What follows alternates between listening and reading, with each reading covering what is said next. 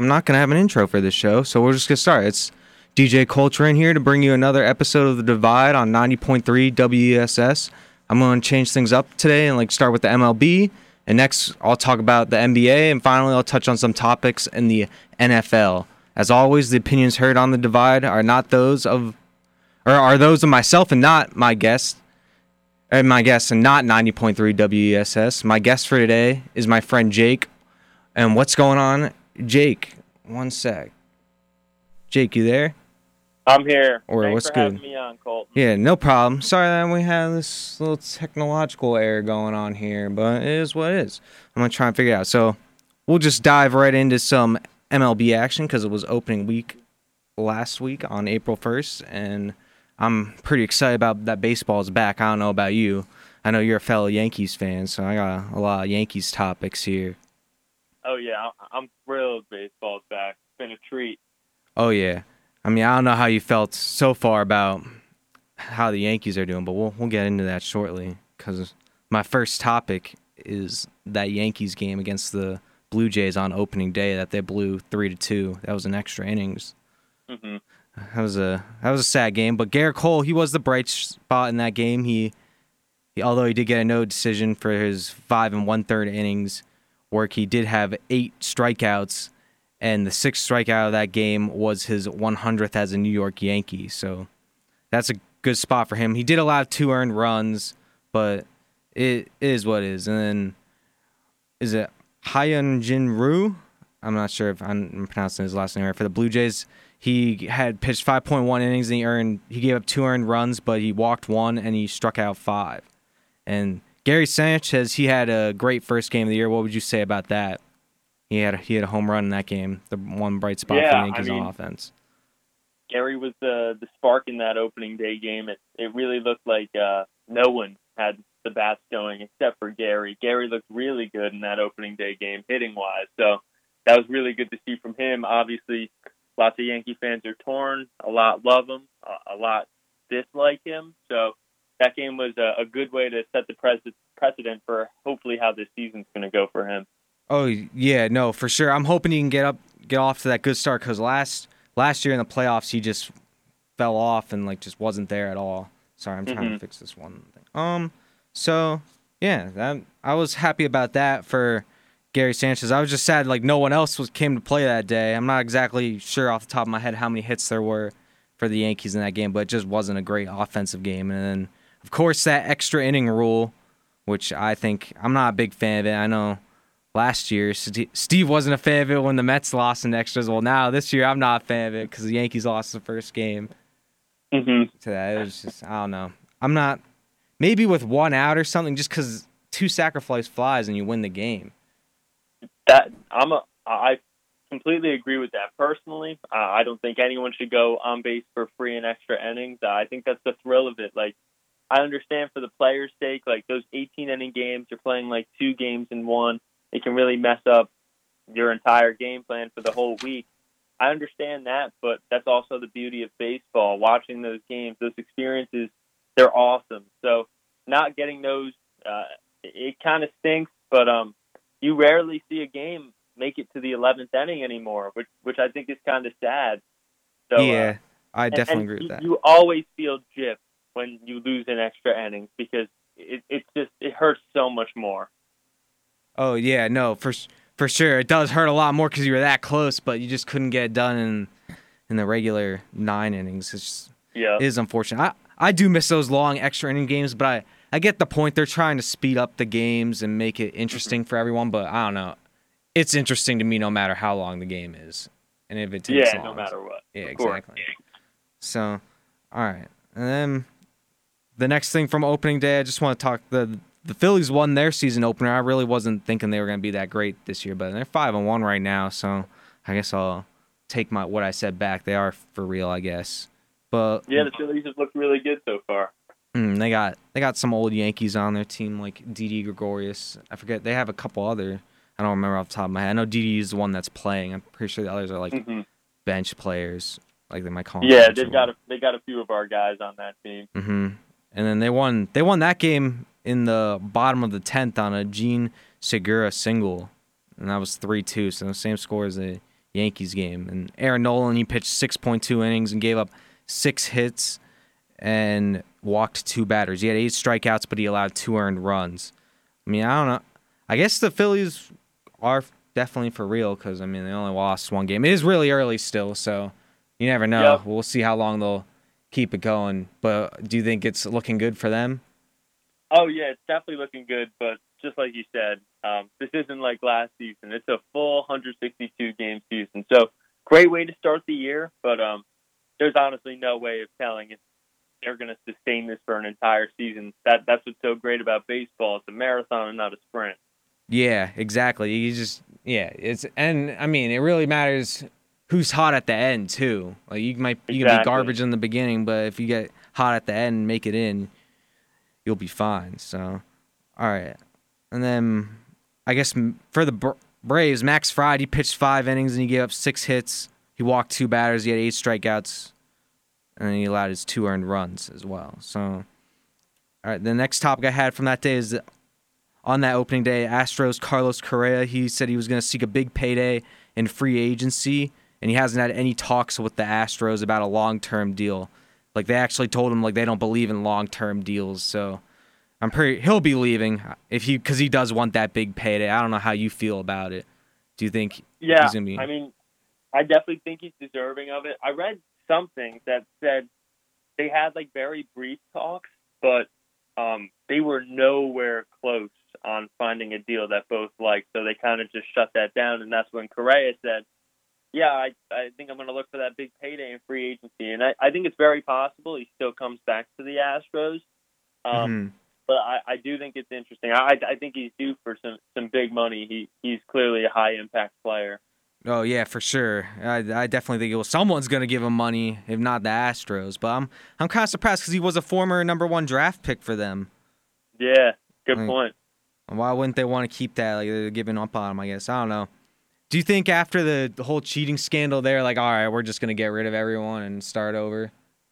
I, I don't think so because they've already kept so many guys around from that squad. So I'd have to say no because like there's still guys like Correa and Alex Bregman and Michael Brantley and Yordan Alvarez who are still out there assuming to be, and even obviously Jose Altuve, guys that we assume will be there uh, for the immediate future. But um, uh, it will be interesting to see if he comes back or not. Oh yeah, no, I, I definitely agree with that. But uh, okay, so if you say the team's trying to keep their players and whatnot, so um, how about? Sorry, I'm trying to multitask here a little bit. So, do you think the players just want out of that situation? I think some of them do, because obviously it was an egregious crime against baseball that they committed. But for a lot of these guys, it has impacted them individually. Like personally, I want to see how George Springer is going to get treated. He left uh, the Astros to sign with the Blue Jays in free agency. Mm-hmm. I want to see if they'll be able to remove themselves from what happened with the Astros, and maybe they'll get less hate and uh, all that. So it, I know that some guys will want to not associate themselves with with that and try to build a reputation away from that whole scandal. Yeah. But personally, I- think it's difficult because they were all so they- had so many polarizing players, guys whose names are pretty easy to remember just because of how good they are, um, and they were so cocky about it. So I, I definitely don't think it's gonna be something that they can fully escape, even if they want to. yeah, it's always gonna be there. It's always someone's always gonna bring it up.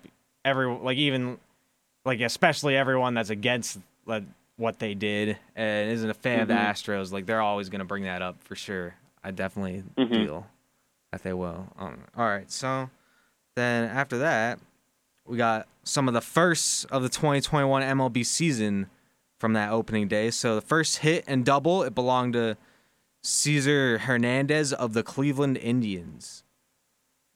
Uh, so that obviously all the earlier games are going to be the first ones. I mean that kind of makes sense to me. Mhm. But so and then the first um what's it called? The first home run and RBI and run scored was Miguel Cabrera for the Tigers. He hit that home run in the snow. That was pretty cool. I thought that was that cool was so cool. Yeah, to see. I I don't think it ever snowed when I played baseball in little league. Maybe one time in April, but like it wasn't like. I mean, I guess it is kind of like that, but I don't know. That's what made that home run so cool. It was opening day, the first one of the year, in the plain snow. It was pretty cool to see. You don't you don't get to see those often, so that Mhm. was cool to see. Yeah, for sure. And then the first strikeout belongs to our guy Gerrit Cole of the Yankees. But Yes, sir. unfortunately, yeah. Um, I don't know. Do you think he's got AL Cy Young this year? He's looked good so far in his first two starts.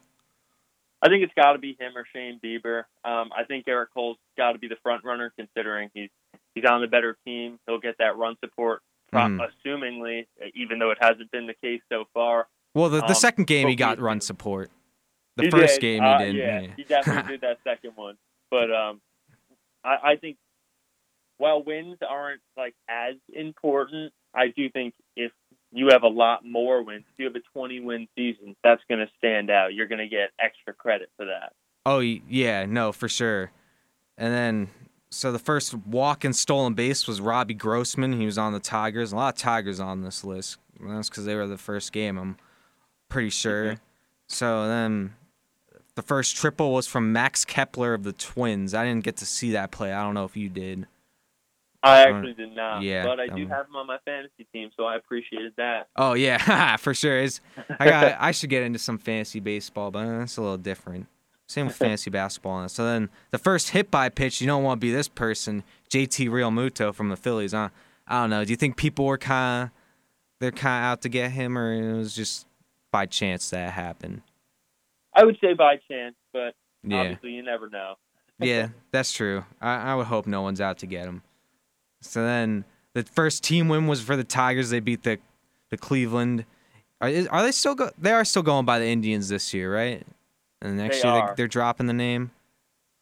Okay, all right. So I guess it's still correct to call them that, but I guess I don't know. Cleveland baseball team. I guess I don't know. Then the pitcher win was Matthew Boyd for the Tigers, and then the save was from that same game. Gregory Soto got the save for the Tigers. And then the first extra inning game was the Blue Jays at Yankees, which the Blue Jays won. But the first walk off victory of the year was the the Brewers over the Twins. That was six to five, and that was that game ended in ten innings. I didn't watch that one, but that's that's pretty exciting. Walk off wins are always good. That must be a great way to start the season. How do you? That that is the perfect way to start a season. I mean, I I don't. I mean, yeah, I guess it would be, but that means your starting pitcher maybe didn't do as well, or maybe just the bats were slow the whole time. I, I think it's great for momentum. Obviously, I think you'd rather have like a 15 to nothing blowout, but it's such a momentous moment when uh when you when you can win on a walk off as your first game of the year. Oh yeah, no, no doubt about that. So, the next topic is that Francisco Lindor and his uh his huge contract. I'm pretty sure that was the biggest contract ever handed out to a shortstop, but it's the third largest deal in MLB history. So, all right, that's nice. That's 341 million dollars. That's a whole lot of money, and he's there through 2030 something. I don't know why this doesn't say it around here. Do you know off the top of your head what year? I think it's 2032. I think it's either 2031 or 2032. Okay. All right. Yeah, that makes sense. All right. Well, I won't bother. All right. So, uh, or it'll probably tell me. Oh yeah, ten year contract, 341, 341 million. So that's 31. I guess the end of the 31 season, hmm and that's the yep largest ever for a shortstop. This is coming from ESPN.com, and so uh, he's definitely the face of the franchise now. If you're getting that type of money, you should be the face of the franchise. I don't know. Absolutely, especially with that uh that nice bright white smile. yeah. yeah, for sure. He's So gonna be the face of that team. Mhm. So, would you say, since he's getting making over 300 million, Yankees got two players making over 300 million. So who? But would you say either one of them are the face of the franchise? When you think of the Yankees, Um, Gerrit Cole or Giancarlo Stanton, I don't think Stanton is. I don't think Stanton is. I, in fact, I I don't think either of them are. I, I think it, it's obviously still Aaron Judge, and he Mhm. could, if he stays a little healthy, maybe he could join them in the 300 million club. Yeah, but he's So, uh, he's he's having a lot of issues, unfortunately. Yeah, a lot of issues. So we'll, we'll see there. Yeah, d- definitely a test year for him. He's got to stay for. How many games do you think he can miss for him to still get a decent contract? I would say it, it would be nice to see him play at least 120 of the games. Show me that you can play 75% of a season, 85, 80% of a season. Um, Okay. he just really hasn't shown that lately. So Mhm. it would really be nice in a full season to see him play definitely most of it. Yeah, and he's definitely got to be. He's definitely got to be there in the postseason. You can't just. You Mhm, can't. You can't just miss that if they get there, which they should get there. Not if they should. And then so, some stats on Lin, Francisco Lindor. So he's posted the third most. This is the the F war. I'm pretty sure that means it's by like a certain group because it's got the F in front of it. He's 29.2, and that's among active players, the third most. The only two in front of him is Mike Trout with 46.4 and Mookie Betts with 38.4. So he's not quite as close to those players, but he's up there, being the third best, the third most. Mhm. So yeah, so I don't know. And they said they had like a dinner over this, and that's where they got to. I guess that's the customary thing for these deals to do. I don't know why the article goes on and talks about this, but yeah, I don't know. He should be the face of their franchise. He's a good player for sure. Mhm, That's my I opinion. agree. So then on four two, it was uh, the White Sox and the Angels. The only thing I want to mention from this was that this was another first of the MLB season. Jose Abreu he hit a hit the first grand slam of the 2021 season, and that was in the top of the third inning. And then also the White Sox, Yermín Mercedes, he has an historic five for five night in his first start. Pretty sure it was like four singles and a double. So I mean, still five for five. That's good. I don't know how you feel about all four singles and one double. Do you think you should have had like a couple doubles, or will you take the four singles? Hey, if you can get a hit five out of five times, I don't care if it's five infield singles. I will take that every time. okay, yeah, nah, that's true. Get the base runners, get some stuff. So, all right. So you brought up before. You said that you didn't think the wins are the important stat for a, a pitcher anymore. I, I tend to agree with that. I mean, obviously it's nice if you got 20 plus wins on your resume for the year, but yeah, I guess they're realizing that they don't really need to go as many innings because a lot of teams have that depth in bullpen. I mean, at least the Yankees seem to, except when it gets to extra innings. hmm But so I don't know. Yeah, I guess.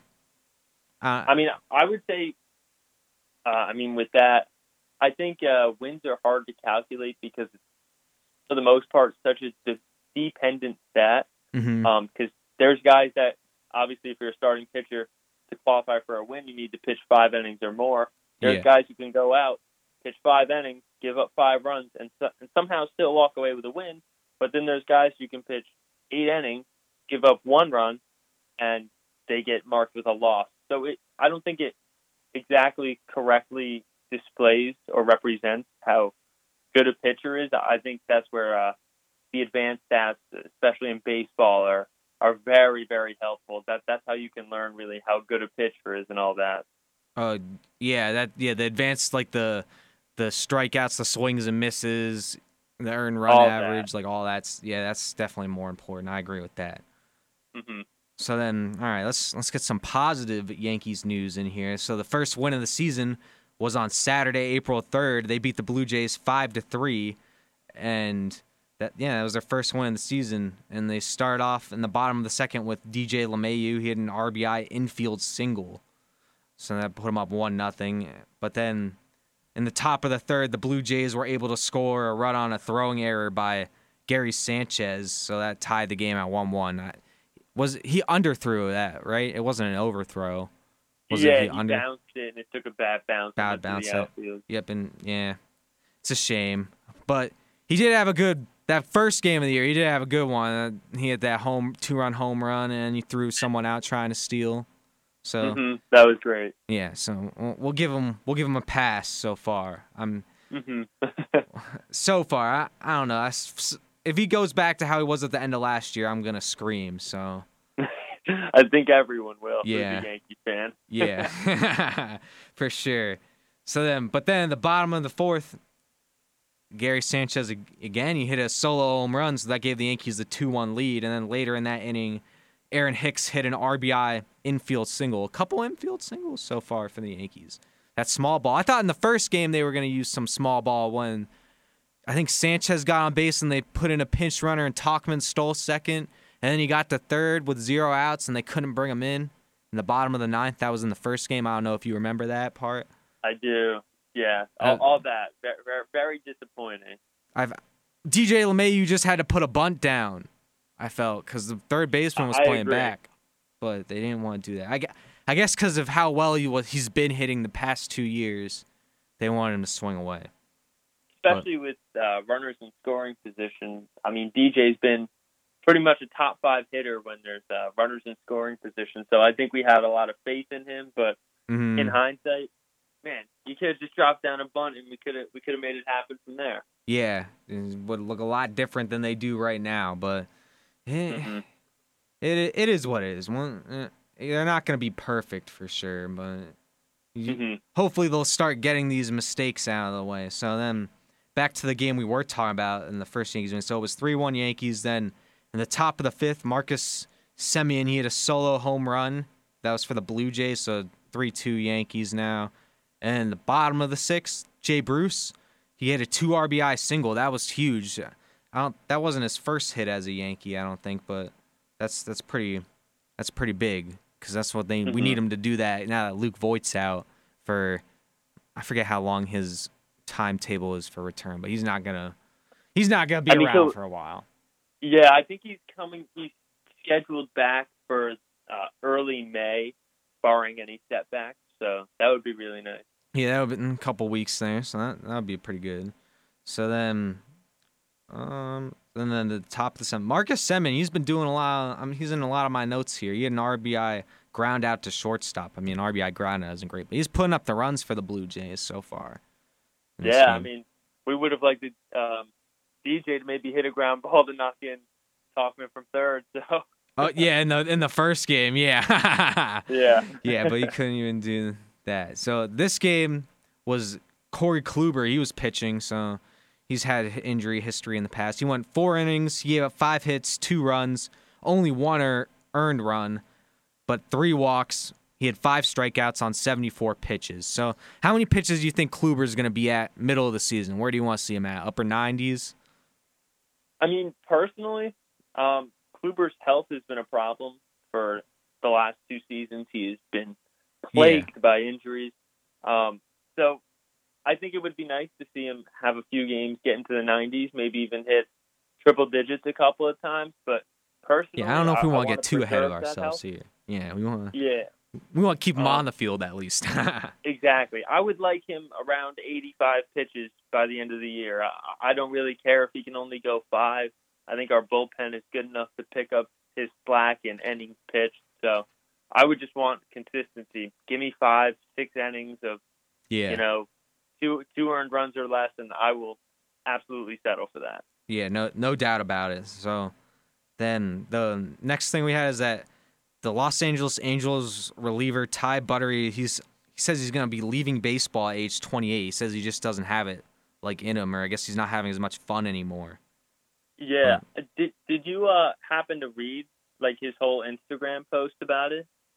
Um, I have part of it here. I did not read the whole thing. Why? Which part did you want to? Um, because I'm not like very familiar with uh, him as the player, but uh, I thought he made a lot of good points. Like he talked about in it how um he had always played baseball. Mm-hmm. Uh, like it started as a passion, but then it became like people were telling him he couldn't do it, so he he worked extra hard to prove everyone yeah, you know, I, I can do it. Like you're wrong. And then he did it and he said people everyone has different aspirations when they when they make it. Some guys they want to be Hall of Famers. Some guys want to win a World Series. Some guys want to make an All Star game. For him, making it was his big achievement. He he proved everyone wrong. He did make it. yeah. So, um, mm-hmm. I, I thought it was interesting because he had done this. His, he said he did it his whole career, basically, just to prove people wrong. He he didn't even love the game at that point, and then he said, you know, like I- I'm gonna go do something I like now. Like I, I did do my job. I, I showed Mhm. everyone. So I, I think it was really interesting. I, I, I liked how personal he got. Yeah, uh, I. I respect really him for his up. decision. I I definitely do res- too. Yeah, um, like- you you obviously don't see a lot of guys come out like that. So I mhm. think when guys do do that, uh, they they deserve a round of applause. Yeah, no, for for sure, for sure. So then, in the next Yankee game here, so after this uh, Blue Jays series, we'll talk about this the Orioles series. Or wait, no, no, no. This is the last Blue Jays game. My mistake. So this was they lost three to one in that game, but Michael King he looked he looked like an ace pitching those six scoreless innings, three strikeouts. He only gave up one hit and one walk, and he, he only threw 68 pitches. And he went six innings.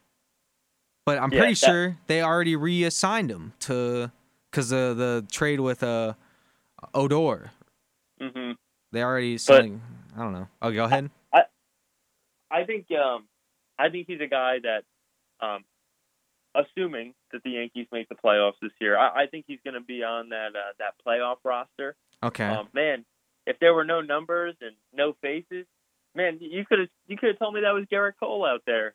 yeah. no. looked amazing. Yeah, exactly. Yeah, I I was definitely surprised, and I was the the downside to this game was Domingo Germán. Like he was the problem. He gave up those two home runs, and I'm pretty sure it was the top of the second inning.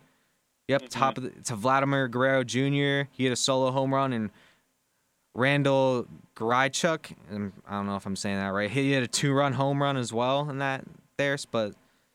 Again, for the Yankees, it was their bats didn't come alive, and the the only run they got was in the bottom of the fifth on a Brett Gardner RBI ground out to second. I'm pretty sure that was after Frazier scored, but he hit a he had like a leadoff double where he hustled, so he had some hustle Yeah. to him. I'm gl- I'm glad I'm seeing that out of Frazier. The efforts there that he earned his spot, and he's definitely making the most of it. It seems like. Yeah. Um, so it, it really just seemed like that game, like Germán couldn't find the zone. Um, personally, uh, I'm very high on him. I know a lot of Yankees uh, d- don't really like him as much as I do. I, I Oh, think he. there was that really one year before he uh, Yeah. that one year before he got injured and then the suspension, right? He he Yeah, looked like an ace that year. I love his curveball. I love his stuff, but um, he he just could not find the zone, and uh, three one three runs was enough to you know keep us from getting a win. Mm-hmm. Yeah, and it's just sad the bats wouldn't come alive at all. The bats are scaring me this year. I mean, we are just not hitting like we should. In all honesty, Yeah, and I always I always thought with the Yankees it's always going to be the pitching, but the pitching's looked all right. So which is crazy. I couldn't agree more. Yeah, it's it's kind it's really sad. But all right, so I got this next one's kind of poking fun at the Red Sox a bit. So this is the first time since 1948 that the Red Sox have started the season 0 3 at Fenway Park. very interesting. And just to add like some of my own little commentary on this, I Mhm. alluded earlier to the fact that I do play some fantasy baseball. So yeah. Uh, the Red Sox, before they started 0 and 3, they were 0 and 2, and I saw this stat that says exactly what you said. Um, if the Red Sox lose tomorrow, it'll be the first time that they that they start their season 0 and 3 at Fenway Park since 1948. So I was like, oh, the Red Sox are playing the the Orioles, which are a bad team. I was Yeah. like, I'm gonna go pick up the Red Sox starting pitchers. They're obviously not going to lose that game. Oh. Wow. Wow, did I regret that? He lost me like nine points. Garrett Richards. Shout out to Garrett Richards. He completely ruined my fantasy week. Oh, geez, that's that is that is unfortunate. But yeah, I was kind of scared then because the Yankees played the Orioles next. And I was like, oh, but then I remembered, I'm Yeah. like, wait, the Red Sox aren't that they aren't as complete of a franchise right now at this point. So I'm like, No, not at all. but the Orioles are they're doing they're showing something. They're showing a little fight. I'm pretty sure they got They've got a nice young team. They're, I think they're better than people give them credit for. I mean, they obviously will not make the playoffs, and that's okay. But I Mhm. think they have a nice, a lot of nice young players. Well, I guess I should not. I'm looking at the standings right now, and both the Orioles and the Red Sox are tied for first place at four and three. I mean, I don't think that's gonna last, but uh, it's yeah, like, I'm sure it won't. But Yeah. you got to give them credit while they're up. yeah, no, for sure, for sure, for sure. So then, all right. So then the on Sunday, April fourth, the Angels pitcher Shohei Ohtani he had quite the game because he had this was in their seven to four victory over the White Sox. He had the the hardest hit home run of the season so far with an exit velocity of 115.2 miles per hour, and he threw the fastest pitch at 100.6 miles per hour. You don't see a lot of good pitchers that are hitters still. I mean, that's that's a dying Yeah. breed right there. So that's pretty nice. Yeah, I mean, this this dude is so special. If he can stay healthy the entire season, I don't know how you could possibly not give him the MVP. Mhm. He is like the definition of a two-way player. People usually say that in basketball, meaning he's got a good offensive game and he can also play great defense. Yeah. Shohei Ohtani is a two-way baseball player, which is absurd. Yeah, no. I, I do they use him as an everyday player? Like, do they put him in a DH? I would. That's what I would be doing other days. They do. This is last year they didn't, but this year they started doing it. And Okay, good. Yeah. They finally good. yeah, Because I was gonna say if he's only hitting on the daisy pitches, that kind of stinks. Because I want to see this agree. guy. did you happen to see the home run that he hit? No, did it go to? Was it right center field? Yeah, it was right center, but the sound of the bat. Um, Oh, I yeah, the- the- game, Yeah, I heard the sound. I don't think I watched it, but ESPN. So they had like mics in like different places than like a normal game, hmm and the the the crack of the bat was so crisp. It Mhm. sounded beautiful. yeah, and that. Do you think that would have been something we would have heard last season when they didn't have fans more? Like, I'm, I, I'm sure there were some, like when there were no fans and you could really hear the sounds of the game. Like, you Oh, think that would have been there more, but hey, uh, more mics if that's all they need, that's good. We'll take it. So then, on Monday, the April 5th, this was when the Gerrit Cole's second start of the season against the Orioles, where the Yankees they won that game. Or wait, was this Gerrit Cole's start? No, this was Jordan Montgomery's start. Never mind. hmm Yeah, Monday was Jordan Montgomery, so, so that was 7-0 Yankees. But Aaron Judge, he hit his first home run of the year in the bottom of the fourth, and it was just a solo shot. I'm pretty sure that one was the one that was like, eh, I don't know if that's gonna get out of here. That was like a cheap shot, right? It was Uh-huh. that was the one that like just got over the porch and right. I mean, we'll take him, yeah, right? barely. We'll, we'll take him even, but I don't know. Sometimes that porch is a blessing, but other times is just terrible to the Yankees. Couldn't agree more. So I'm I'm conflicted on how I feel with it. So then, in the bottom of the fifth, Aaron Hicksey walked with two outs and the bases loaded to make the game 2-0, like two to nothing Yankees. And the very next at bat, Giancarlo Stanton had his first hit of the season. Took him a while, but he hit a grand slam, and that made it six to nothing Yankees. And then they they weren't done there, and the with uh with the bases loaded in I forget what inning this was. In the bottom of the sixth, DJ LeMahieu hit an RBI single. Then it was 7-0 Yankees, but I'm pretty sure there were zero outs at time that time, and then Judge struck out looking, and Hicks fouled out. Oh, I guess there was one out. So the Yankees haven't been performing when they've had these bases loaded opportunities. I don't know how you feel about that watching them. Yeah, I mean, we are simply just not getting it done with bases loaded. Outside of that Stanton grand slam, hmm we are just leaving so many runners on the bases. Like, I, I'm a firm believer in if there's one out or no outs and the bases loaded, bare minimum, there's no way you cannot walk out of that without one run.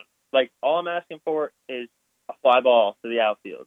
hmm just something, something that you can get a sac fly on. So I think the fact that we are just not getting any runs out of getting guys on base with the bases loaded, um, it's a little concerning.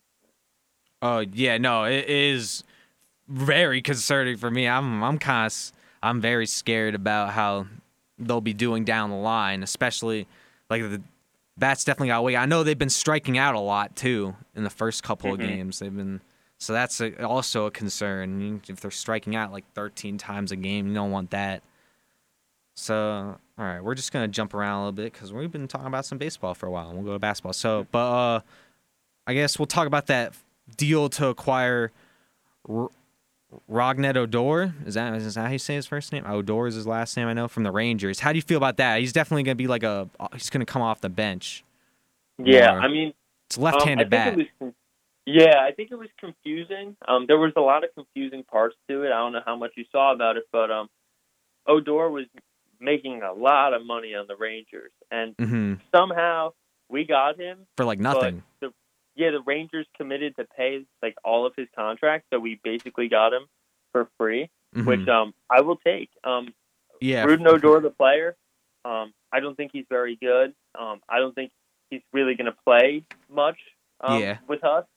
But um, again, we're, we're the New York Yankees. If there's one thing that we do well, it is getting injured consistently. yeah. So So I will take yeah. a, a backup to get because he will surely find playtime when people get hurt. Do you- would you say his most known uh thing is that punch to Jose Bautista? It has to be. I mean, come on. It's like one of the most iconic plays of the last decade. yeah. D- do you think that's gonna be his like his moment in the MLB that he's gonna be remembered for? I would hope. I, I would I'm not want it to be that, but it's probably going to be.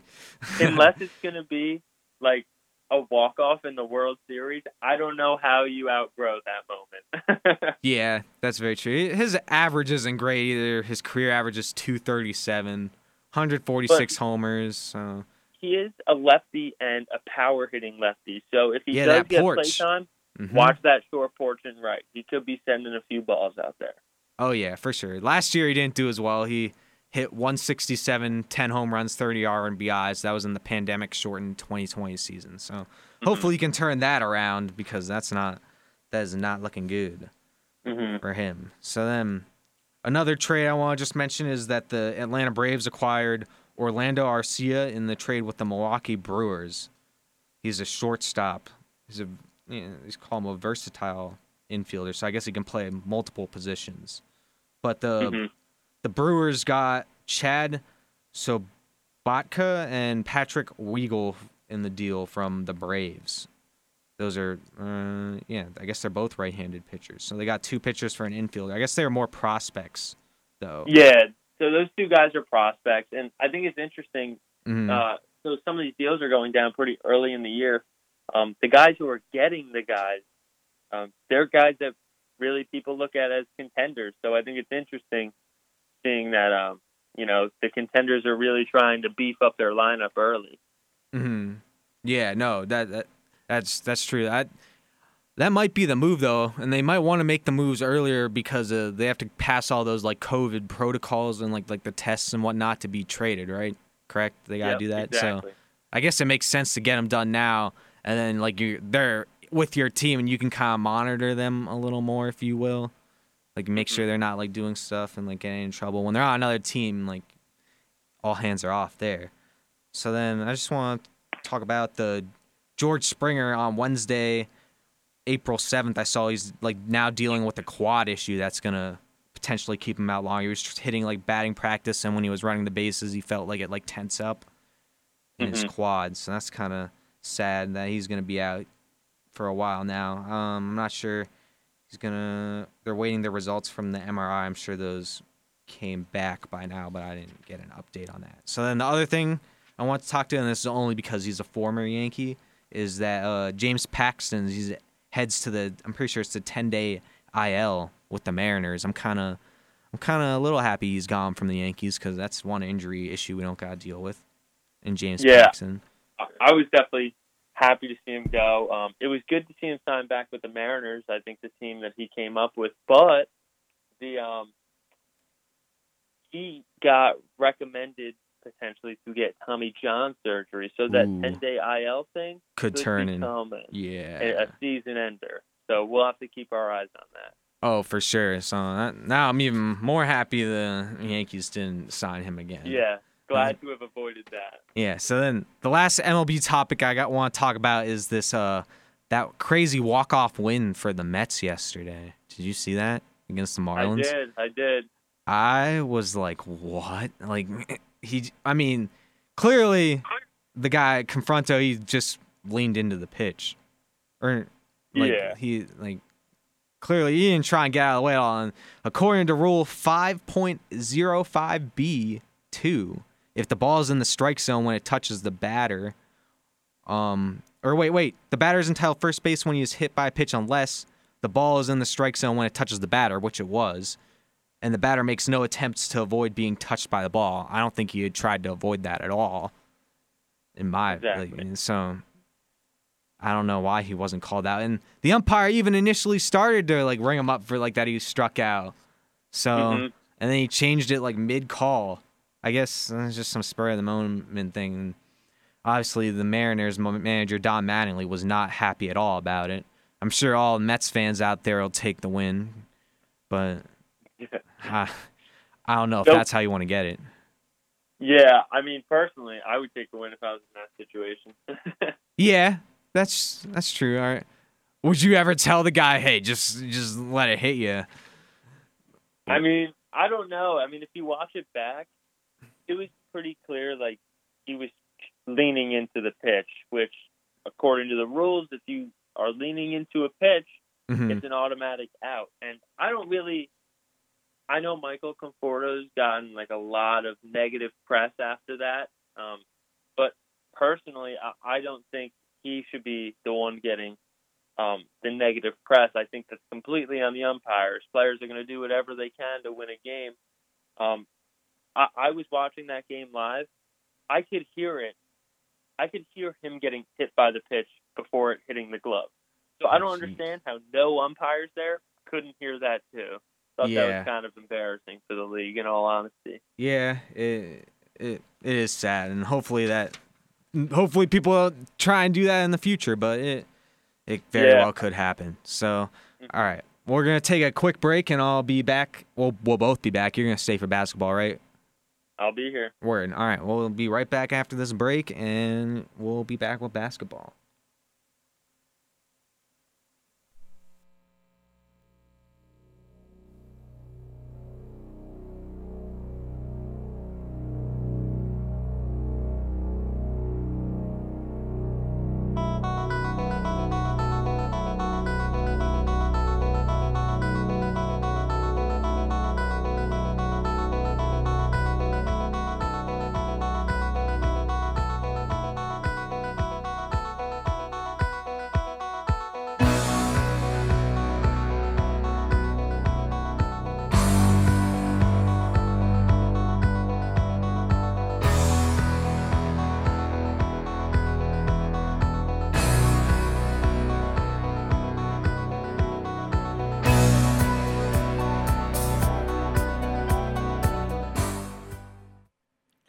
All right, we are back here on the divide, and we are gonna talk some NBA basketball, and we'll start out with. Oops, why isn't this part?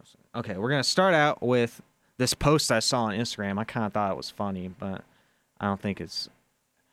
I don't know. You might have a different opinion than me when you hear it. You, you can see it on the article. So I saw this post that compares uh, Kemba Walker from the Celtics to McDonald's. I'm pretty sure it was a McChicken and a medium Coke. It says for the price of those two items from McDonald's, if the Celtics picked those two things up, it would add zero wins, projected wins to their franchise total. And then it shows you Kemba Walker's $36.4 million contract over four years. And if when the Celtics added him to their team, it didn't change their projected wins at all. So, I don't know. I it's a it's definitely a weird stat, but it's kind of funny to see. Wow, this guy doesn't do anything. I mean, that's Yeah, not the I mean- that's not the truth. He does a lot for the team, but he doesn't change the win total. That's kind of sad. Yeah, I mean, I think that's an interesting analogy. Personally, um, Uh, I was I'm just scrolling through Instagram and saw that. I was like, ooh, okay, that's kind of yeah, that's funny. yeah. I I, like, personally, I I definitely agree with it. Um, I think on uh, on the Hornets, I think Kemba Walker was definitely a beneficiary of literally always being on one of the worst teams in the league. So therefore, he was able to showcase his talent and yeah, you know, he put up. he didn't have to give up the ball. Exactly, not at all. So then he goes to the Celtics, and um, uh, personally, I didn't expect him to be uh, amazing there. I know a lot of people did, but um, obviously Kemba Walker, good NBA player. I I don't think he's really as good as other people say, but obviously you, you can tell. He, I mean, they came in, he came in there, and they got worse as a team. Yeah, and then that shows they should have committed to Gordon Hayward, who left, and he's having quite the season with the Hornets right now. And hey, if you look at it, it's really interesting that everyone who leaves the Celtics immediately gets their career revitalized. Well, You can look at Well, you can't say Al Horford leaving the Celtics was good because he didn't. He was terrible on the Sixers. But yeah, other Well, people for sure. I would agree, but Al Horford, in his time that he played this year on the Thunder, was actually playing really well. So if you want to throw in an Al Horford as a maybe, because he got like shunned from Boston, they were sick of him. They dumped him. They said we can't do this.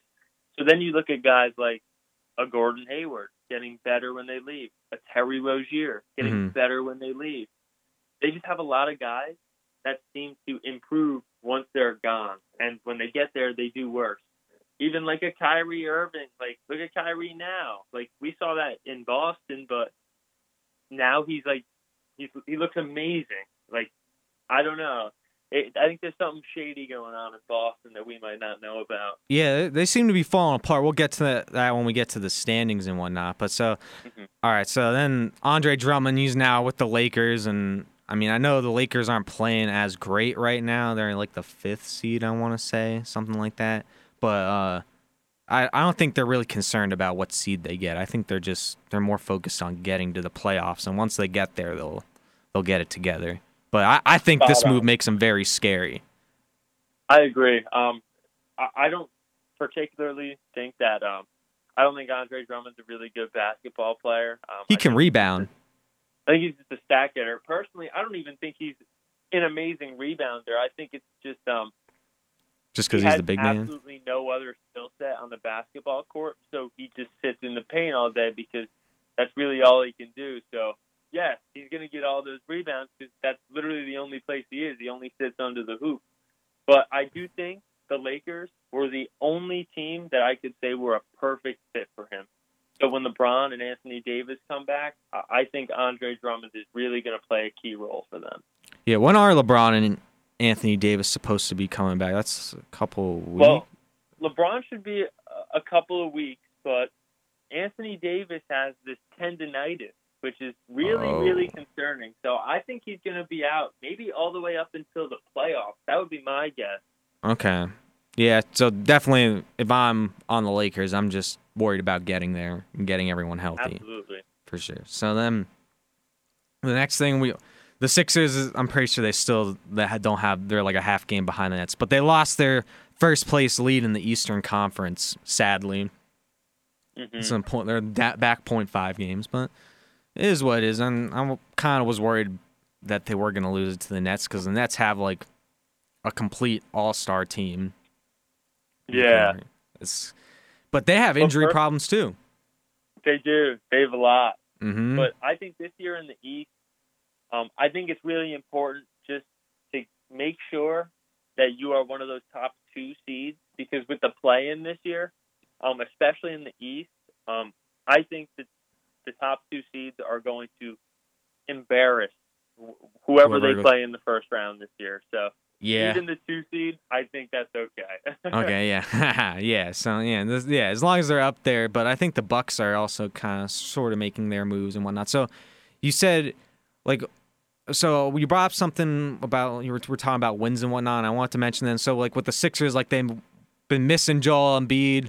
Like in the games without him, I think they went seven and three. So I'm really happy with the effort they put up without Joel Embiid, and it shows that they really do want to be a championship contending team. If you can go seven and three without your MVP, you could say. Yeah, I, completely agree. Especially if you look at the last two seasons, how the Sixers have performed without Joel Embiid. For hmm the most part, it, it, it's been horrible. So yeah, but now they're that you can doing something. 10 exactly. Now you, you can have a ten-game stretch where you're not just winning games, you, you actually look good. Um, I think that's great. That that shows that championship DNA. Mm-hmm. yeah, and I guess I'm starting to grow a little more fond of Ben Simmons because I mean, he does have the defense. I'm I'm not. I've said multiple times, I'm not a fan that he can't expand his like range, but it, it is what it is. It, and I mean, if Embiid's gonna keep making those shots outside, I guess it's all right. But Uh huh. I'd rather him be more on the inside. It still kind of bugs I would me, too. but So dominant down low. I would like to see him post up a lot. Yeah, I mean, I'm I'm all right when he's making the threes, but there's there's stretches where he shoots threes and he's missing all of them. So, hmm I Um, agree. hmm so then, speaking of, we spoke of Gordon Hayward earlier, so he's gonna This was on Saturday, April 3rd. He's going to miss at least four weeks with the sprained foot. That's according to ESPN. It's a sprained right foot, and he's he signed a four-year, 120 million dollar contract. That was this past free agency to be, to go from Boston to the Hornets, and yeah, so this injury happened during their 114 to 97 win against the Pacers, and he's going to be mm-hmm. reevaluated in four weeks. So hopefully, he'll heal up in those and get right Yeah, back to it. Um, unfortunately, the the Hornets has recently caught the injury bug Yep. between uh, LaMelo Ball. And Lamelo Ball. So hmm hopefully they can get healthy for the playoffs. Because I don't know how much you've watched them this year. You can say that that's a really good team, a good team, but man, they are fun, and that is not an opinion. Yeah, no, it's definitely fun to watch them, and their announcers are good too. They bring some. uh, they I love how they scream. yeah, when after every play. Terry or whatever. Yeah, that's so good. But so so far with the with the Hornets, Hayward's averaging 19.6 points per game, 5.9 rebounds, and 4.1 assists per game. He's also shooting 41.5% from three point range, which is that's pretty decent. I mean, it's Mhm, usually like in the 30s, so that's that's decent. Yeah, and as you already you, you said you can did you say you could we could agree that they're not they're not great but they're fun to watch Yeah, absolutely. yeah i'd say that but they they are fourth in the eastern conference but i'm pretty sure they're like at 500 or like right below I was below going to 500 say, I think part of that is just Just- the East yeah. really not being good. oh right now they're they're actually two games over 500 so i guess at the time of this article they were 500 but I yeah remember once upon a time the Heat finished with a winning record and we missed the playoffs. So the fact that the Hornets Mhm. are only two games above 500 and right now are And in are fourth. to host the think yeah third. Yeah, that is that is very oh that is yeah, but we'll we'll get into that when we go to the standings a little bit more. So then the next thing I wanted to talk about is that the the LA Clippers they signed Rajon Rondo and he made his debut. That was Sunday against the Los Angeles Lakers, and the Clippers won that game. And this was a I'm pretty sure that an, they said it was a Rajon Rondo esque game because he had two points on one of three shooting, but he had two steals, three assists, one rebound, but he turned the ball over four times. Those four turnovers definitely take away from what he did, but at least he was getting involved in a couple areas. But Yeah, he's I definitely agree. not going to be the one leading the way, leading the charge, I guess. And like to casual NBA fans, like you might like think Rajon Rondo is like kind of like washed, like just not like even like an asset really. But the real ones know playoff Rajon Rondo is different. He, that's when he actually like tries. I I even watched an interview. hmm Um, he said like after like his like first few years, he was like, I, I save it for the playoffs. Like I know I'm gonna be there. Like I want to dominate the playoffs. So I think we'll see how important he is In the once playoffs. roll around. Yeah, I mean, I, I agree with that as well, for sure. So then, the the next one I got Isaiah Thomas. He's back finally. He's gonna be with the New Orleans Pelicans, and he's gonna wear number twenty four. And he says it's a nod to the late Kobe Bryant. I'm I'm kind of happy to see Isaiah Thomas back in the league. I felt I felt so bad for him after that year he had in Boston. Like he was killing it, and then his sister died, and he was still killing it, and then they didn't want to sign him again. And then they traded him away Yeah. for nothing. And he all he did was say, "I love this city. I want to be here forever. I give everything I can for this city." And they were like, "Look, we love that, but um, yeah, we're gonna send you to Cleveland. Hope you like that." Yeah, that just shows that the business aspect of it's more important, Mhm. sadly. I wonder, do you think that'll ever change in our lifetime? Do you think it'll ever be more about the loyalty, or do you think it's gonna? I mean, it's obviously gone away from it. Do you think it'll ever get back? It's always gonna be about the money now.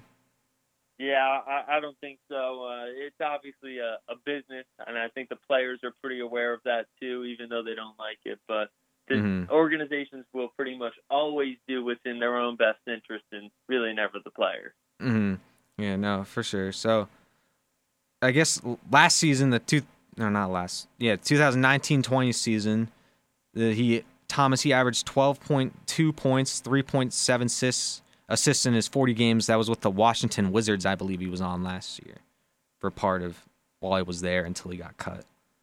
But yeah, so he's a two-time All-Star, and he was a second-team All-NBA selection in 2017 when he averaged 28.9 points per game for the Celtics, and that was that helped lead them to that top seed in the Eastern Conference.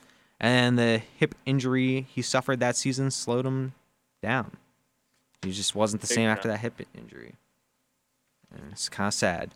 So then we got uh Okay, here we go. So we'll talk about they uh oh yeah, Saturday the 3rd. That was another big day cuz that was when Joel Embiid returned for the Sixers when they played the Tim- the Minnesota the Minnesota Timberwolves and they won that game 122 to 113 and I have this note here it was a crazy like end for the third quarter, right? So they they were going to lob it in from half court to like for an alley oop, but they missed Uh-huh. and it hits like off the backboard and the rim and then just quickly gets um Timberwolves player gets the rebound and puts it right back up cuz there's only 0.3 seconds left and they made the basket. Like it just happened so fast.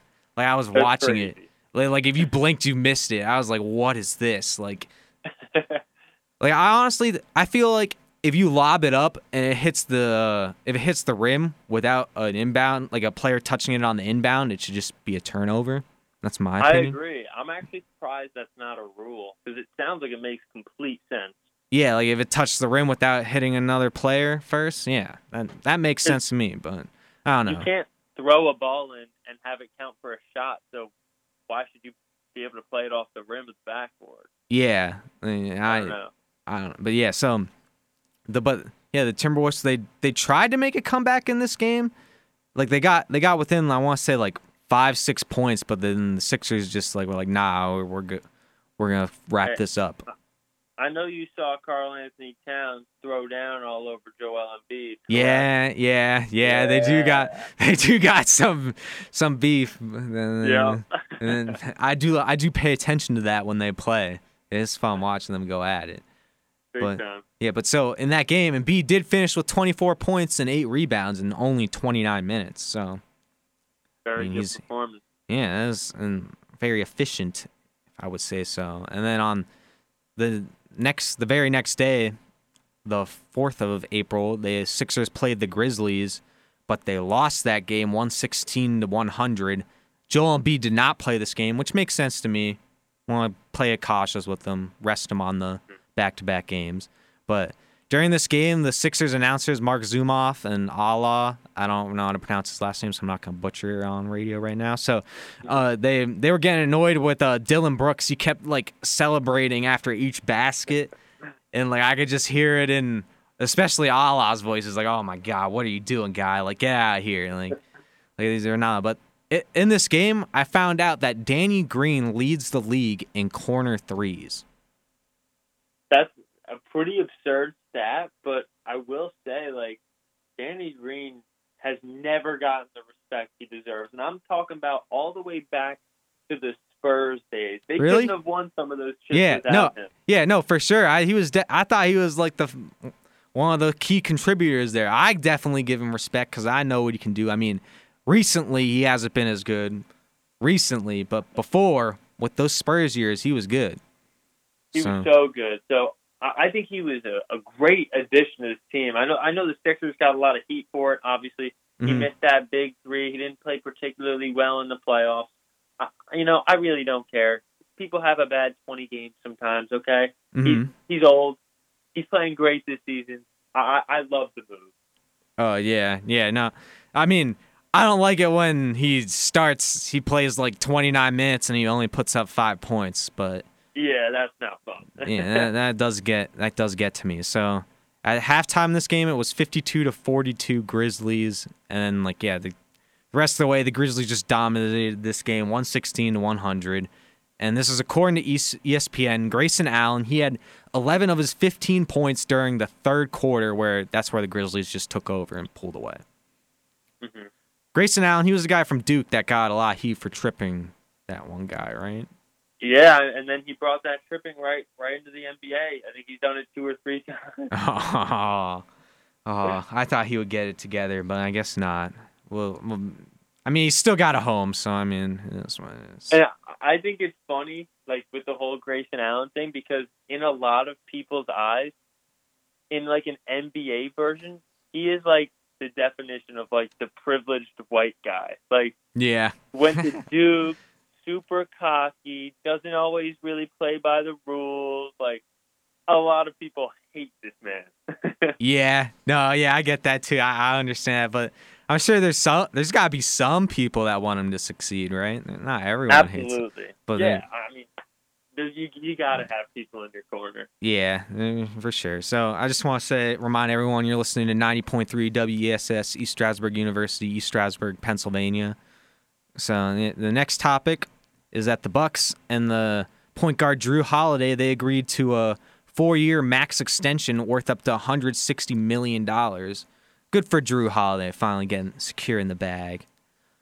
Absolutely. Yeah. Good for that whole Bucks organization. Now now Giannis knows that he's gonna have his his you know running mate right next to him for Mhm. the future. Yeah, Um, I know a lot of people uh, they think it was definitely an overpay. He's not worth that extension, but um, I definitely think he is. Um, Oh, I, think, he is. I'll tell you right now, as a Sixers fan, I definitely think he is. When he when Jrue Holiday was on the Sixers, I was a big fan of him then. He had he had good he put up good numbers. If if the Bucks can get that in one or two of these years, then they I'm They I have no problem. because of that move. So yeah. I'm I'm a fan of it. Sometimes if you want to keep a championship core together and you want to truly compete, sometimes you got to spend a little bit more than you're comfortable with. Mhm. Yeah, what's more important, the money or winning? I think a lot would say winning. Yeah. yeah, I bet- I mean, I, maybe a lot of owners would be like, "Oh, but that money, I don't know. Exactly. So I think they recognize they have a championship window and, and they're going to fully go for it. Yeah, I like that shows they're committing to Giannis. Maybe he'll stay. oh, yeah, he'll end he up staying. Mm, So that should be good. So all right, then on Monday, April fifth, the Harden. I'm pretty sure he would. He was uh, where was it coming from? He was he returned for the Nets, but it was only for like a few minutes, and then they had to, to take him out because he was he had like hamstring tightness in the game. hmm I'm pretty sure he was like they were getting ready to have him suit up for the game, and then uh, that they like um where is it? They said he was not going to be on a minutes restriction. Yeah, he would not be on a minutes restriction, and the team would just monitor him throughout the night. So it seemed like he was going to be back and ready to go. But as it says here, Nash he said that the the pregame and postgame that the imaging on Harden's hamstring did not reveal structural damage. So at least that's good. But who Yeah, knows how long this will linger. So then, as we already mentioned, that the Nets are dealing with a bunch of injuries. So like they got like they're they were during that game they're out. Blake Griffin was out with injury maintenance. I'm not sure if he's like really dealing with something or if they're just trying to rest him because it doesn't give me a specific. It just says injury maintenance. Do you I know? think they're just having him rest up. Gotcha. But then Kevin Durant, he's got his hamstring sprain or strain, and Tyler Johnson's knee soreness, and Landry Shamet with his ankle sprain. So they got some issues, but if they get healthy for the playoffs, it's going to be scary. I think that's what they're thinking. Um, I think they're making sure by any means they will have everyone healthy by the time the playoffs roll around. Mm-hmm. No, yeah, no doubt, no doubt. So then, all right, we're we'll just go we'll go right to the standings here. So in the East, I mean, I, I don't know. I'm who would you say right now? Well, if you're looking at the East standings, you're surprised. I mean, I'm gonna go with the Hornets. That's because they're usually near the bottom and they're at four right now. Yeah, I mean, there's there's a few teams. You um, say the Hawks, I- maybe? Yeah, the Hornets and the Hawks would be at the top for me. Um, very impressed with how they've done, especially when you look at how uh, the Hawks started. I mean, they were miserable, they were down, they they looked defeated, and then they fired their head coach, promoted Nate McMillan, Mhm. and they won eight straight games and completely turned it around. So, uh, definitely a testament to coaching there and how things can change pretty quickly with the right guy. But um, I don't know if it's extremely sustainable, but um, we'll have to find out. Mhm. Um, so Hor- Hornets and Hawks, Mhm. um, and then I gotta say, um, man, the Raptors. They for are for bad reasons. bad yeah. they are a bad team. Like, there's no way around it. This team doesn't know how to win. So, I feel bad for them. Like Mhm. they're so bad this year. Did They're you see- games under 500? Yeah, did you see when on? I think it was Norman Powell? He was the one who got traded, right? When he came back and pl- when the Blazers played the Raptors and he dunked on, like he just dunked and stared down the the Raptors bench. Did you see Uh-huh. that? that? That was good. I don't yeah, know. absolutely. I forget who who was it. VanVleet. He was like, I don't know why he's staring us down or whatever. Like, yeah. But then I guess my other surprise would be that the Knicks are in the eighth seed. I was gonna say that, but at the same time, like I think seedings this year are kind of being taken for granted. Oh, yeah, I mean, 'cause of the play-in. Two games under 500. hmm And the play. They're really not doing good, but obviously they are definitely somehow still doing better than what most people expected, including myself. So I agree. Got to give give some credit there, but yeah. they are definitely playing better than I could have ever thought. hmm So the the Nets they're in first at 36 and 16, and the Sixers are in second at 35 and 16. So it's just a half game back, and then the Bucks are in third, but they're three and a half back from the Nets. So uh, I, I guess really the Bucks are the next threat for the Sixers, in my opinion, Mhm. right now. But I'm hoping the Sixers will keep fighting for that first seed. So then in the West, definitely I'm I'm surprised the Jazz have only lost two games at home. Yeah, When I look at that, they're playing amazing. Mm-hmm. Eight and two in the last ten. They're 39 and 13 overall. But then the Suns are a def a nice surprise in second at 36 and 15. They're also eight and two in their last ten. They got Yeah, I couldn't agree more. everything. with Suns them. are playing terrific. Very happy for them. Yeah, no, no doubt. Um, do you think? Ooh. Do you think the Suns are going to stay in that two? They got a two-game lead on the Clippers, who are in third at 35 and 18. Do you think the Suns are going to hold on to that two spot, or do you think the Nuggets are also on a charge as well? They've won seven in a row.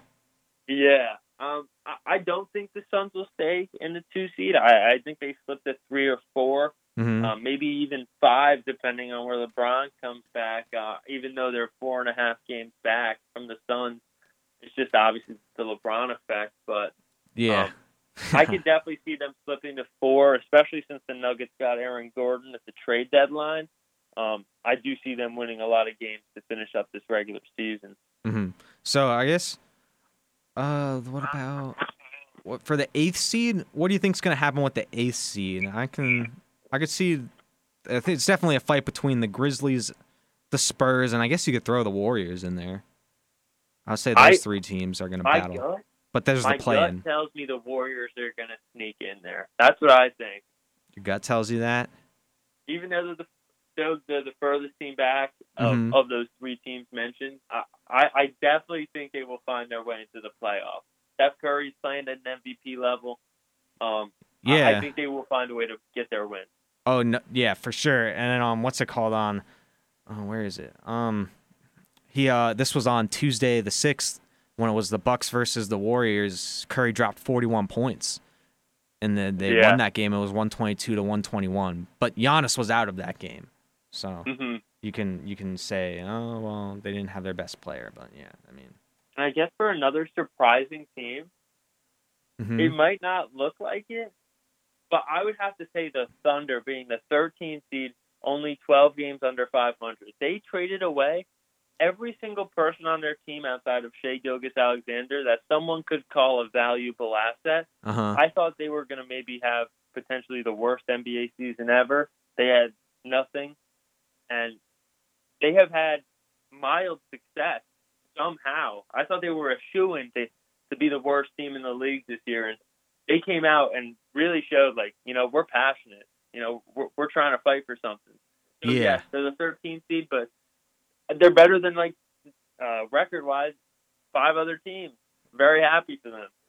Oh yeah, for sure. I, I saw the one post that was like Russell Westbrook may have le- left Oklahoma City, but his drip is still lives on. It shows the one guy. I forget his name. I can't pronounce his name, but he's got this outrageous shirt with a bunch of colors on. Some Westbrook would dress up in to me, and I was like, wow, that's that's good. But that was good. So, uh, and then I guess, all right, I want to look at who's who would you say recently has been? Oh, here, here's the guy's name, Aleksej Pokusevski. I I definitely pronounced that wrong. I can't I can't pronounce it. Uh, uh, he plays center for the Thunder. If that helps, Okay. anyone wants to, if anyone wants to identify, I just can't. Alex G. I just I can. His first name is about all I can get out. I mean, I, I'd really have to practice that one, but he's doing the best in the past five games, points per game wise. He's averaging sixteen point four points per game. So, and OKC's got Yeah, another I mean- player on here, Theo Maledon. So I guess maybe there Yeah. there you go. That's maybe why they're only twelve games under five hundred. They got some people that are playing well right now. Yeah, they've definitely gotten valuable contributions from guys who you would not label valuable players. Mm-hmm. Yeah, no doubt, no doubt. Bradley Beal still leads the league in points per game at thirty-one point two. No, I don't. No one's gonna catch him. N- Yeah, no one else is even at thirty points per game. Pretty sure two weeks ago Durant was up there, but no one else is there. So hmm we'll see how it goes. And then right now, like team leaders in points per game, the Nets are averaging 119 points per game. The Sixers aren't even on the top five list, so that's a little concerning for me. But it's I don't know. Would you say the league's definitely scoring more points than they used to now? Oh yeah, not Like even the, the average close. points. Okay, yeah. Like I, I between the the three ball being so important, the Mhm. pace of play being through the roof, there's more. There's way more possessions per game for each team than ever before, and guys are guys are getting fouled like crazy. There's stupid foul calls, soft foul calls, threes getting drained left and right. Uh, you rarely see a game in, nowadays Yeah. in which both teams go under a hundred. Which I remember back in the day, a team would put up like 105 points, I'd be like, wow, they put up a lot of points that game. yeah. But now teams are putting up 120. Like Yeah. 130. And put up 105, and I go, oh, that, that, that's a normal game. Yeah, that's yeah another day. And then so all right. Oh, whoop, let me go here. Who do you think's the best rebounder in the league? Um, Oh. I would probably have to say um, Andre Drummond just because where he's at, like, he just gets the most opportunities. He is a good rebounder. Um, he's statistically probably the greatest rebounder ever. hmm So So I I'd hate to, have to say him. I hate to burst your bubble. It's Clint Capela right now, averaging 14.2 for the Hawks. Wow. Drummond's not even on the impressive. list. Go- Gobert's in second, 13.4. Valanciunas at 12.4 for the Grizzlies. Then Kanter at 11.6 for the Blazers. And I feel like Vucevic. Drummond might not be on there because he might not have hit the game minimum because the the Cavs Uh, held him out for a long time trying Ye- to find a suitor for him. Yeah, okay. So he might be up there and then at the end. So then ass- in assists, I mean, it's I kind of figured it was going to be a battle between James Harden and Russell Westbrook for assists per game. Right now, Mhm. Harden's got the edge with 10.9 to Westbrook's 10.6. So I'm not too surprised about that. All right, who do you think's the best shot blocker this year? Well, it's still The best shot blocker. I mean, if we're if we're removing stats, I mean, I, I think it's Rudy Gobert. I think he really holds the paint down extremely well. Mhm. Him and Miles Turner are just Yep. phenomenal shot blockers. So I would have to say those two. They're probably Yeah, those are the two. yeah those are Miles Turner's one, Rudy Gobert's a number 2 Mhm. Yeah, and for steals per game, oh, why is this team? Why? Oh, steals per game. Okay, there we go. Show me Jimmy Butler. Come on. Yep, 2.0. He's up top with 2.0, number one. Yeah. Jrue Holiday's in second with 1.8. Kawhi Leonard has a 1.7. So does Fred Van Vliet, Vleet and T.J. McConnell. Also, just a quick little interesting tidbit that I learned the other day. Mhm. There are two active players in the NBA who have more career steals than turnovers. And those two players are Jimmy Butler and Kawhi Leonard. Nice. Okay, that's good. Yeah. That stat probably.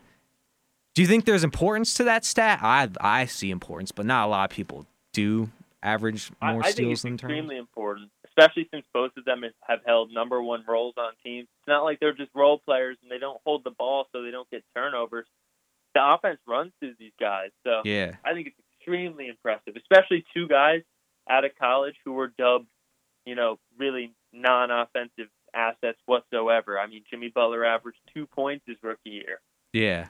No. Yeah. No. So for pretty sure. impressive. Mm, Yeah. No. I, I'm impressed with it too. So, all right. That's all the time I got for the divide today. Thank you for joining me, Jake. I always appreciate it when you call in, talk some stuff. Absolutely. Yeah. Thank you for having me on again. I Yeah. appreciate it. No problem, Jake. Have a good day, bro. Have a good weekend. Yeah, you too. Thank you. Peace.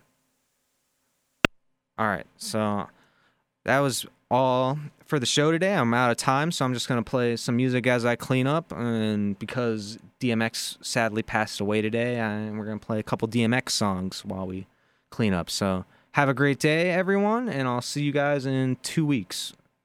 Peace.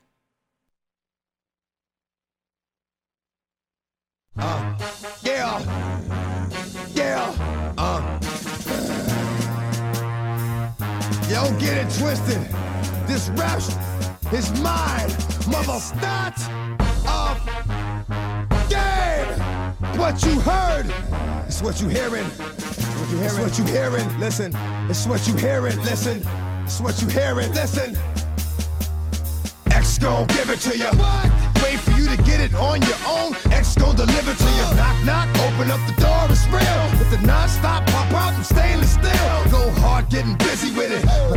such a good heart that I make the mother uh, wonder if you did it. And I do it again, cause yeah. I am light, so I got to win.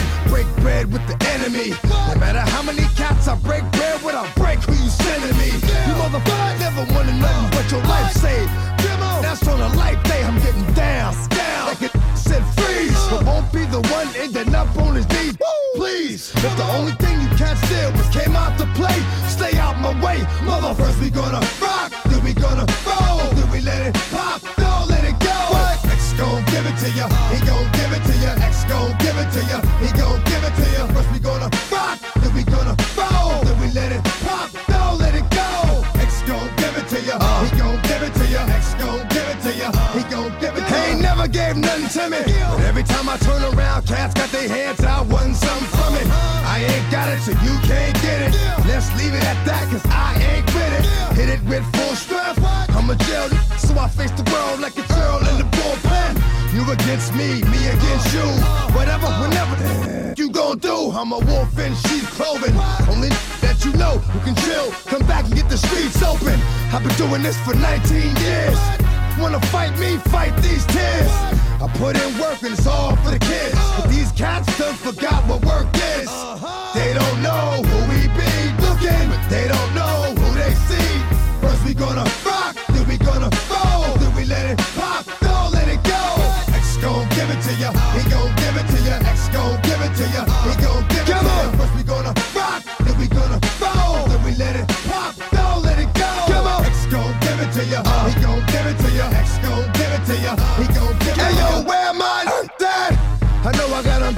the greens, give 'em love and they give it back. Joke too much for too long. Don't give up, you're too strong. Love to the wild, wild hunters. Shout out to that done. And it ain't even about the dough. It's about getting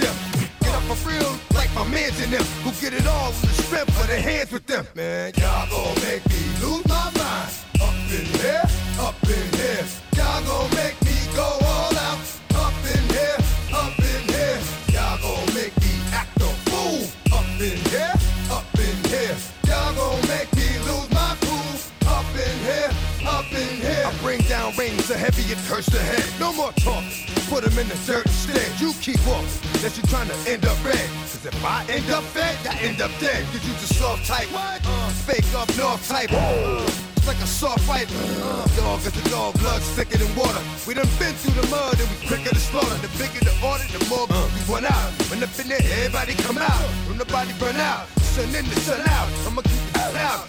Running his mouth, I'ma blow his lung out. Listen, what? He's about to be missing. You know who gon' find you? Some old man fishing. Grandma wishing your soul's at rest, but it's hard to digest with the size of the hole in your chest. Y'all gon' make me lose my mind. Up in here, up in here. Y'all gon' make me go all out. Up in here, up in here. Y'all gon' make me act a fool. Up in here.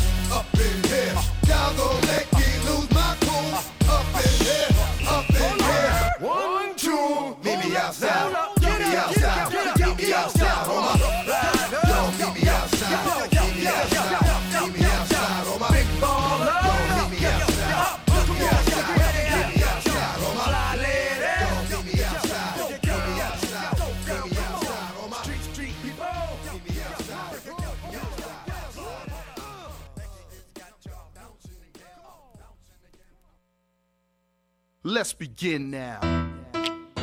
360. I woke up this morning and I said, you know, instead of waiting for a good day to happen, you know, waiting around through ups and downs, you know, I, I just said, look.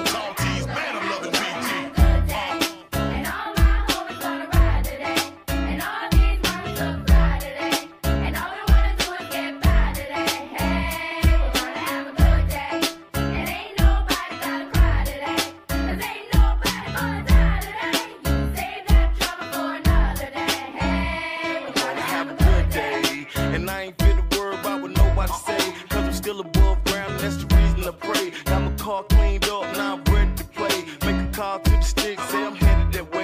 Heard my cousin cooking out, I gotta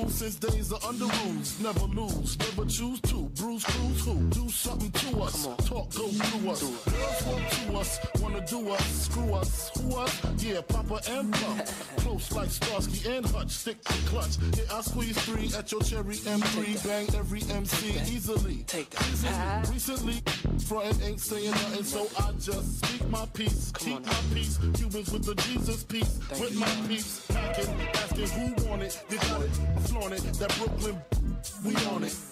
Biggie, biggie, biggie, can't you see? Sometimes your words just hypnotize me.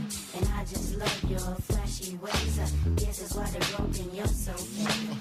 Biggie, biggie, biggie, uh-huh. can't you see? Sometimes your words just hypnotize me. And I just love your flashy ways. I guess that's why they're broken, you're so uh, fake. I put the NY onto DKNY. Uh-huh. Miami, DC, prefer Versace. That's right. All Philly know it's Moschino. Every cutie with the booty for the coochie. Now who's the real dookie? Meaning who's really the them rod? Frank White push six on the Lexus LX. Four and a half. Bulletproof glass tips if I want some. Gon' blast we first. Ask questions last. That's how most of these so-called gangsters pass. At last, a n- rapping about some broads, some bras, menage a trois, some expensive cars, and still leave you on the pavement. Condo paid for, no car payment. At my arraignment, no for the plaintiff. Your daughter's tied up in the Brooklyn basement. Face it, not guilty. That's how I stay true. Richer than rich, so you come and get Come on. Biggie, biggie, biggie, can't you see? Sometimes your words just hypnotize me. And I just love your flashy ways. I guess that's why they're broken, you're so fake. Biggie, biggie, uh-huh. biggie, uh-huh. can't you see? Uh-huh. Sometimes your words just hypnotize me. And I just love your flashy ways. I guess that's why they're broken, you're so fake. I can fill you with real millionaires. That's cargo, my cargo, 160, swiftly.